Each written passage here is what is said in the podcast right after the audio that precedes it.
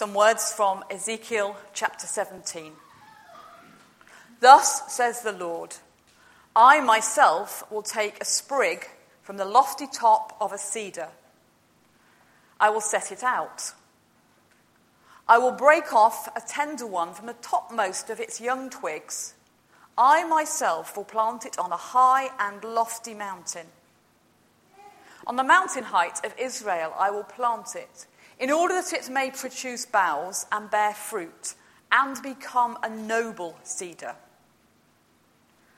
Under it, every kind of bird will live. In the shade of its branches will nest winged creatures of every kind. All the trees of the field shall know that I am the Lord. I bring low the high tree, I make high the low tree. I dry up the green tree and make the dry tree flourish. I, the Lord, have spoken. I will accomplish it. And now let's come to God in prayer. Let us pray together. Lord God, you have drawn us together today to worship you, and we come to you just as we are. Some of us are feeling very good about life, and some of us aren't so sure. Some of us are very confident in our faith, and some of us are less certain. All of us come needing to be warmed by the sun of your love and refreshed by the cooling stream of your spirit. We admit that although we say our hearts and minds are open to you, actually they are cluttered up with thoughts and feelings that we brought with us. Please help us to put those aside for a while and to concentrate on listening for your voice. Help us not only to hear what you are saying, but to understand what it means for us. And help us not only to understand, but to do or to be whatever it is you call us to. As we think about some stories Jesus told today, as we think about how seeds and plants grow, may we too be nourished and guided so that we can grow in faith and in grace. For we pray in Jesus' name. Amen. Now we're going to read a psalm together, which is printed on the sheet. And we'll do it um, in two parts. And today we're going to have anybody who is under 50 reading the stuff in the dark print. Anybody who is over 50 reading the stuff in the ordinary print. There's all sorts of ways you can divide it up. So I thought I'd do it on age for a change. And as I'm under 50 at the moment, that's okay because it means I get to start off. So under 50s, the dark print, over 50s, 50s and overs. Otherwise, the 50s don't say anything. 50s and overs, the light print. It is a good thing to give thanks to the Lord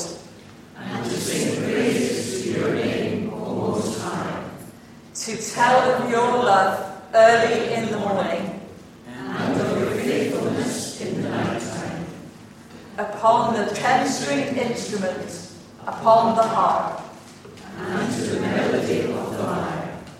For you, Lord, have made me glad by your acts, and I sing aloud at the works of your hands. The righteous shall flourish like a palm tree, and shall spread abroad like a cedar of Lebanon. Such as are planted in the house of the Lord shall flourish in the courts of our God. They shall bear, bear fruit in old age. They shall be vigorous and in full leaf. That they may show that the Lord is true. He is my rock, and there is no unrighteousness in him. Thank you. Hello, I'm reading Mark chapter 4, between verses 26 and 34. And it's the NIV that I'm reading from. The parable of the growing seed. He also said, This is what the kingdom of God is like. A man scatters seed on the ground. Night and day, whether he sleeps or gets up, the seed sprouts and grows, though he does not know how. All by itself, the soil produces grain first the stalk, then the head, then the full kernel in the head. As soon as the grain is ripe, he puts the sickle to it, because the harvest has come. And the parable of the mustard seed. Again, he said, What shall we say the kingdom of God is like? Or what parable shall we use to describe it? It is like a mustard seed, which is the smallest of all seeds on the earth. Yet when planted, it grows and becomes the largest of all garden plants, with such big branches that the birds can perch in its shade. With many similar parables, Jesus spoke the word to them as much as they could understand. But he did not say anything to them without using a parable. But when he was alone with his own disciples, he explained everything. Thank you, David. Once, a very long time ago, in a land far away, there lived a man. He grew up in a small town in the north of the land where his father taught him the family business. And he shared a home with his mother, his brothers, and his sisters. When he grew up, he left home to follow his dream. He never went very far, perhaps 60 or 70 miles from where he grew up. He told stories about farmers and housewives, about buried treasure and wandering sheep to anybody who would come to listen to him. He chose for himself a group of apprentices, a dozen men, and probably a few women, with whom he shared his innermost thoughts, and to whom he entrusted his plans. After around three years, he was executed for blasphemy and inciting rebellion.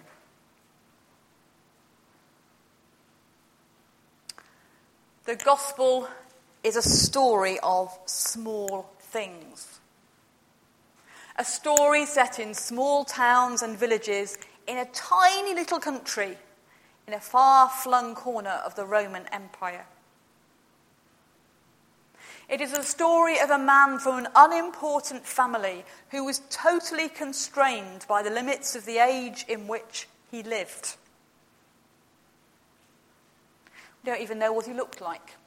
He probably wasn't especially tall or handsome or anything else that would make people go, wow, he's great.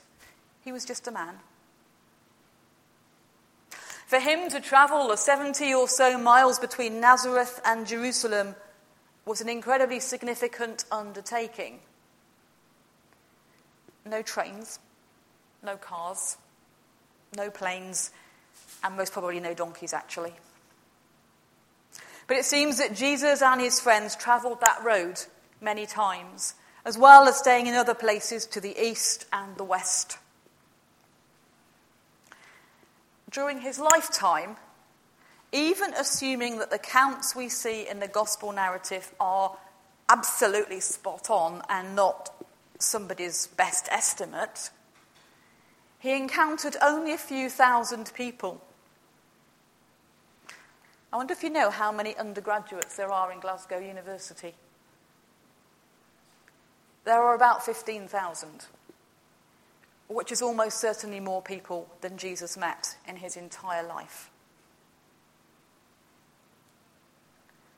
The Jesus movement began very, very small. It was fragile and it was vulnerable. Entrusted to men and women who came to know Jesus as Lord. And yet, this tiny, fragile movement was jam packed with potential to transform the whole of human history if only it was nurtured, if only the conditions were right.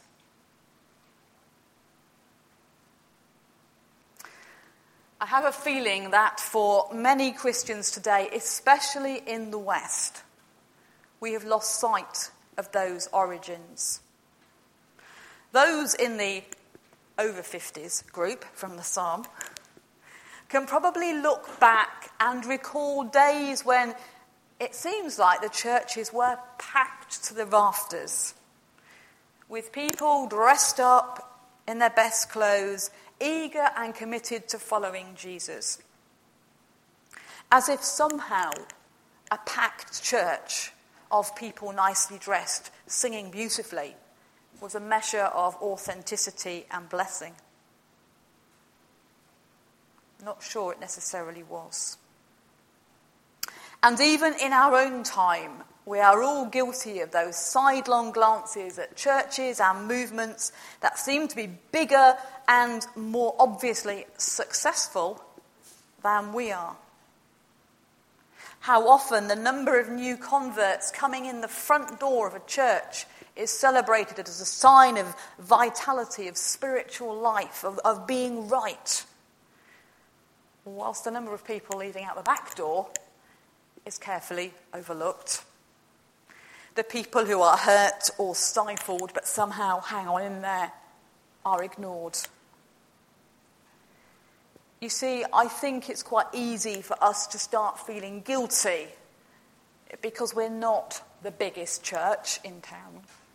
We're not the most flamboyant church with the greatest whiz bang technology and a worship group and a screen round the drummers and all the other weird and wonderful things some of the churches have.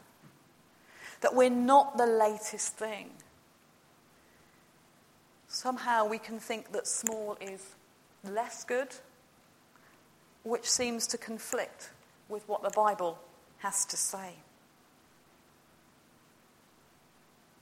When Jesus told stories, they were very often about very small things.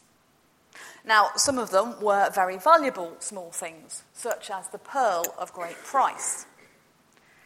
Some were largely symbolic things, such as the story of the widow who lost a coin and went searching for it. And others, like stories about seeds and yeast are just ordinary and everyday. In fact, you know, when I went and looked through the stories that Jesus told, the only big things he ever seemed to talk about were banquets. Big parties to which he said, Come in, lame people, come in, blind people, come in, sinners, come in, tax collectors, come and share my banquet. So it seems to me that on the whole, Jesus valued the small things, the tiny things, the everyday insignificant things that are so easily overlooked or neglected. And he said it's these things, things like seeds, things like a bit of yeast, these are the things that are like the kingdom of God. When I was growing up, nobody ever questioned the language of kingdom. We thought that kingdom was a good thing. I guess we were still um, in, a, in an age when people had generally quite a good view of the monarchy in this country, or at least the south part of it. Nowadays, there's a lot more cynicism about the monarchy and about the idea of kings and queens in general and some biblical scholars and commentators get a little bit defensive and try to find a different language to talk about the things of God. And that's actually very difficult. Some of them talk about the commonwealth of God. And, and, commonwealth is a word that is loaded with all sorts of things for different people. Um, some people think of the British Commonwealth and they think that's good. Some people remember Cromwell's Commonwealth and think that's bad. So it's not necessarily a great word. Some talk about the common weal of God, or the common good of God, depending which side of Hadrian's Wall you hail from, as something about a sharedness, about a valuing of all people. And then I found one this week. Um, people talk about the kin-dom of God. Kin as in family, kinship within God's family. Now, I kind of get what all these people are trying to do, but I actually think if we're not careful, we miss the point. Because what Jesus is actually saying is that the kingdom of God is nothing like the British monarchy, or the English monarchy, or the Scottish monarchy, or the Spanish monarchy, or any other monarchy that you might want to have. It's precisely not about ceremony and pomp and wealth and power and big, grandiose things. Absolutely not. Because it isn't outward and flamboyant. It's tiny and seemingly insignificant, like an apple pip or an acorn or a mustard seed. The kingdom of God is tiny, but it is packed full of potential to burst forth and grow into something beautiful and something practical. What happened 2,000 years ago in the events recorded in the Gospels was a planting of a seed packed with potential which, given the right conditions, would grow silently and secretly, largely unobserved, into a strong, healthy plant offering shelter for all. The Ezekiel, which, we began, is kind of a prophecy along the same lines of what Jesus began. I think sometimes we need to be reminded that Jesus started small. He started on his own doorstep. If you remember, the first recorded preach after his baptism was in his own hometown. Wasn't the greatest success, humanly speaking, but that's where he started. And he didn't waste his energy comparing himself to other people. I think we also have to be reminded, or I do, because I'm a bit of a workaholic, that Jesus didn't do absolutely everything that possibly could have been done. He was selective and intentional in what he chose to do. What we have recorded is what he did do, not what he didn't do. And sometimes it's helpful to be reminded of that. But maybe we need to go a bit more with that seed growing analogy to find insights that are helpful for us. I'm not a gardener, but I have grown seeds in my time. And whether we're planting in a field or a garden or a plant pot, one thing you have to do is get the earth ready.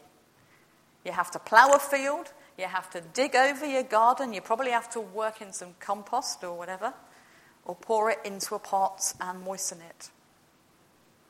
And then you have to choose the seeds or bulbs you're going to plant.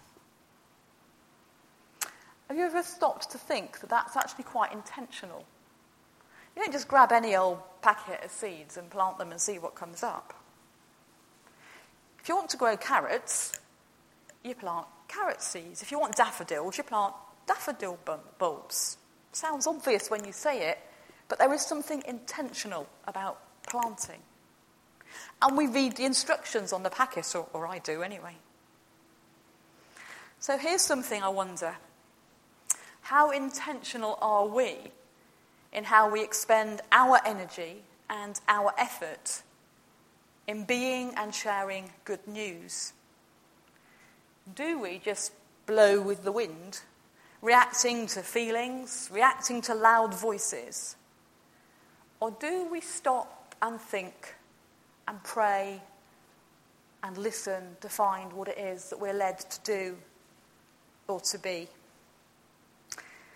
You see, I don't think our job is just to be like dandelion seeds blown on the wind. though there's nothing wrong with that. Actually, I think we are called to be rooted, at least for a season, in a place and to grow and in the rich earth of God's world and to bring to fruit what God wants to bring here.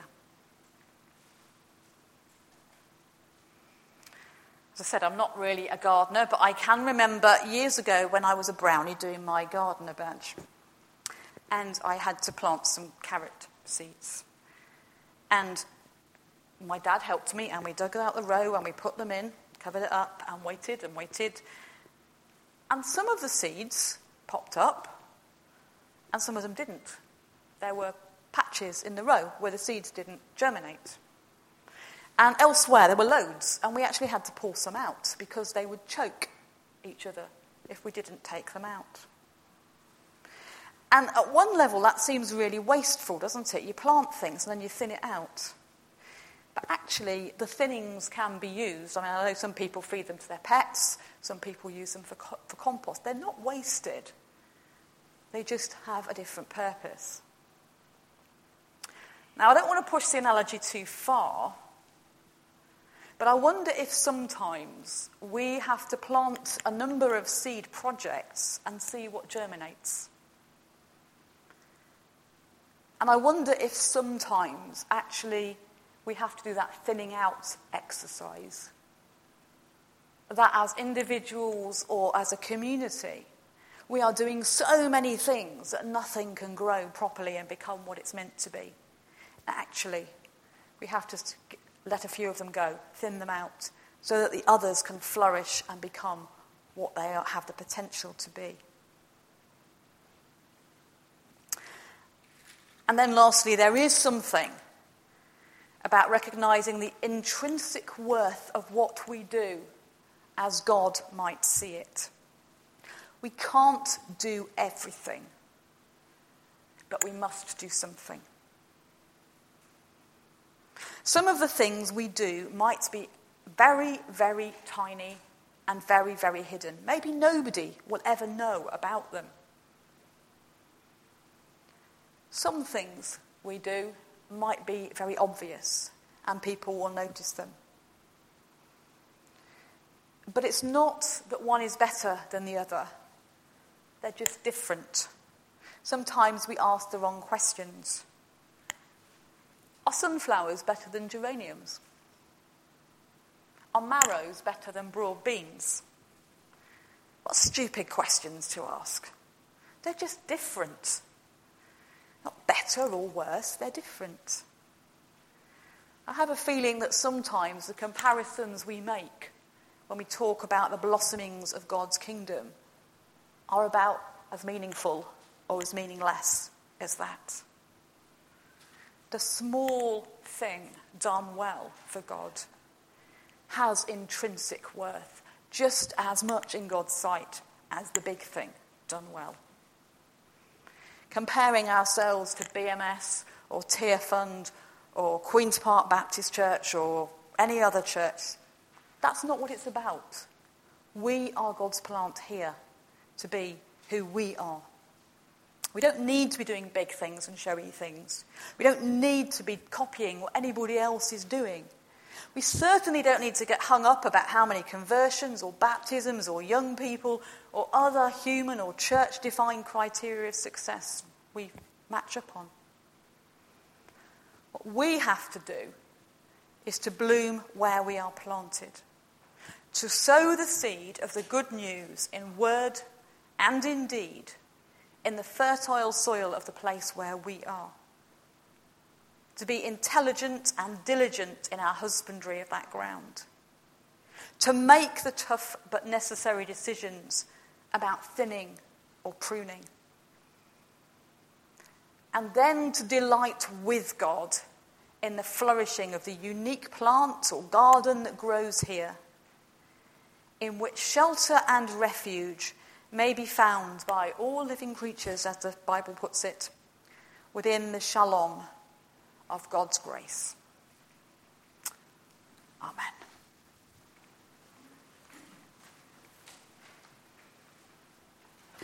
We're going to come now with our prayers for other people.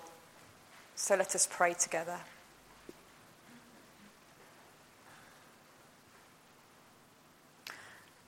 Loving God, as we come to you now with our prayers for others, we do so tentatively because we are in need of your help. On the one hand, there's nothing we can tell you that you don't already know. But on the other hand, we dare to believe that by naming people and situations before you, it will somehow make a difference.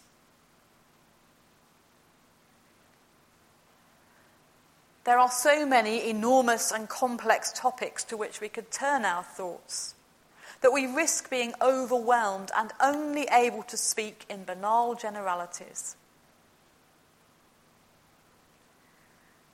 And at the same time, we're reluctant to focus our prayers too narrowly for fear of telling you what we think you should do, rather than listening to hear your will. So difficult, God, to find the right balance between a shopping list of demands and something so vague it doesn't mean anything to us whatsoever. And so we allow the analogy of the little seed, potent with possibility, to inform our praying. Using silence and space to bring to you people or situations that need your healing touch or your forgiveness or your transformation. Recognizing as we do so that we have to play our part in tending these seed prayers if they are to blossom in fulfillment.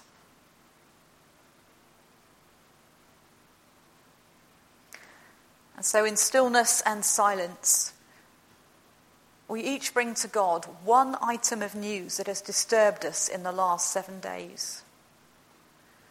One person, one group of people, one situation, or one nation by whose story we have been moved emotionally. And we ask God to show us how we can plant seeds of hope and healing there.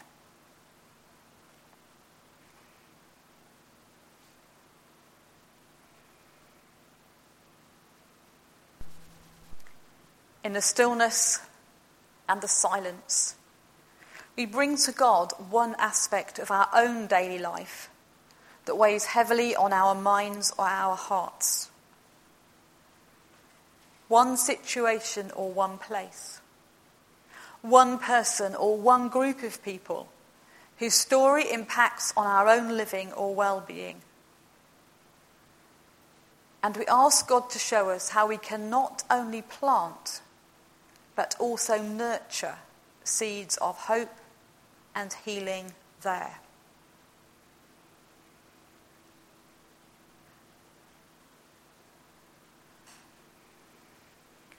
In the stillness and silence, we bring to God some of the things so utterly private that we have shared it with no one.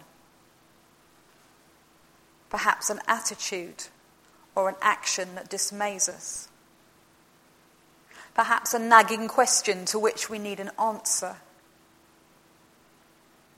Perhaps a sense of a need to respond to God's call on our own life in a new way. Perhaps none of these. And we ask God to bring us healthy growth, emotionally, intellectually, and spiritually, so that we may each become ever more whole.